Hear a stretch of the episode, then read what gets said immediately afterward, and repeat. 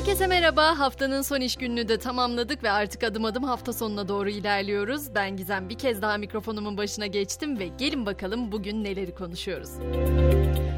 Azerbaycan'ın Tahran Büyükelçiliğine düzenlenen silahlı saldırı günün belki de en çok konuşulan haberi. Olayda güvenlik şefi şehit olurken iki güvenlik görevlisi de yaralandı.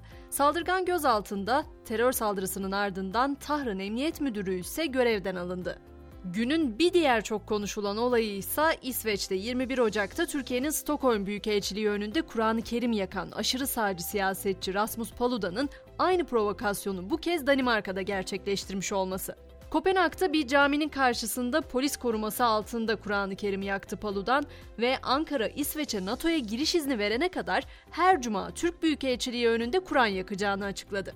Daha bu eylem gerçekleşmeden Kur'an-ı Kerim'e karşı saldırı içeren bir eyleme izin verilmesi üzerine Danimarka'nın Ankara Büyükelçisi Dışişleri Bakanlığı'na çağrılmıştı. Söz konusu provokatif eyleme izin verilmesi kınanmış ve eyleme izin verilmemesinin beklendiği vurgulanmıştı.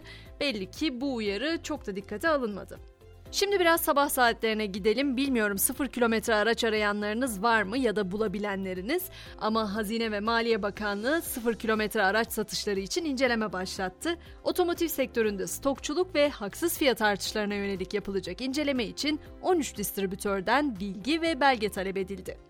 Yargı cephesindense bu sefer tanıdık bir isimden haber vereceğim. Jet Fadıl dediğim zaman aklınızda mutlaka bir isim canlanacaktır. Fadıl Akgündüz'den bahsediyorum ve onun yeğeni Mehmet Salih Obut hakkında tutuklama kararı verildi. İki isim Bayrampaşa'daki Kapris Gold'la Maldivler'deki Kapris Maldivler adlı gayrimenkul projelerinde devrimülk satışı yapılan 349 kişiyi dolandırdığı iddiasıyla yargılanıyor.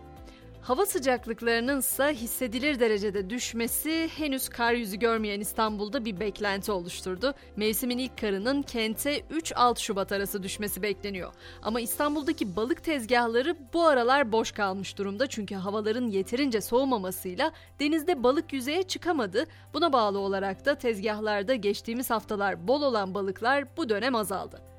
Peki dünyada neler olup bitiyor? Mesela IMF Ukrayna için 16 milyar dolarlık yardım paketi hazırlıyor. Paket onaylanması halinde 3-4 yıllık süreyi kapsayacak. İlk ödeme ise Nisan'da yapılacak. Bangladeş'ten ise filmlere konu olabilecek bir haber geldi. Bangladeş'te arkadaşlarıyla saklambaç oynadığı sırada bir yük konteynerinin içine saklanan ve uyuyakalan çocuk tam 5 gün sonra Malezya'da gemi mürettebatı tarafından fark edilerek kurtarıldı. Mısır'da ise muhtemelen bilinen en eski mumya bulundu. Sakkara'daki basamaklı piramidin yakınlarında bulunan bir mumyanın 4300 yıllık tarihiyle bugüne kadar keşfedilenlerin en eskisi olabileceği açıklandı. Mumya harçla kapatılmış kireç taşı bir lahit içindeydi.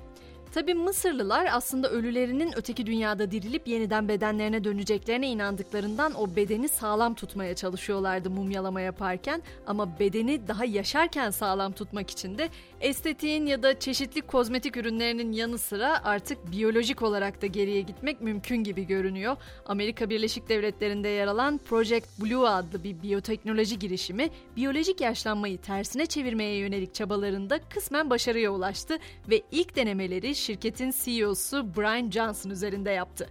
45 yaşında olan Johnson'ın üzerinde yapılan testler onun 37 yaşında bir kalbe, 28 yaşındaki bir cilde ve 18 yaşındaki bir gencin akciğerlerine sahip olduğunu gösterdi. Henüz test aşamasında olsa da bu biyolojik işlemin maliyeti tam 2 milyon dolar kadar. Bugün görseli viral olan uzay haberine de değinmek istiyorum. NASA'nın Mars yörünge keşif aracı kızıl gezegenin yani Mars'ın yüzeyinde ayı yüzüne benzeyen bir kaya oluşumu keşfetti.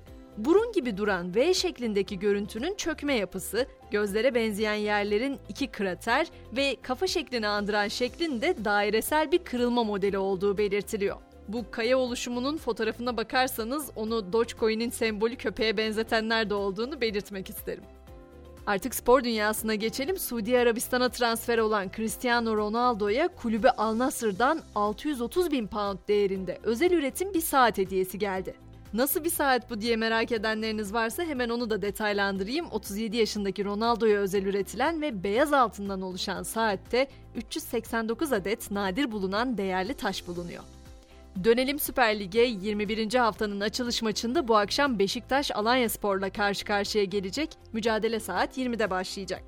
Basketbolda ise Avrupa Ligi'nin 21. haftasında Anadolu Efes İspanya'nın Baskonya ekibine konuk olacak. Bu mücadelenin başlama saati de 22.30 diyorum ve haftanın son podi ile güncellen saatini noktalarken günün mottosunu bu hafta sonunu bomboş geçirmeyelim diye bir motivasyon mesajı olarak bırakıyorum buraya. Ödülü sahneye çıktığında alırsın, kimsenin seni seyretmediği saatlerde kazanırsın diyorum. Üzerine düşünelim, kulağımızın bir köşesinde bulunsun mutlaka. Pazartesi sabahı 7'de tekrar görüşünceye kadar herkese iyi hafta sonları diliyorum. Hoşçakalın.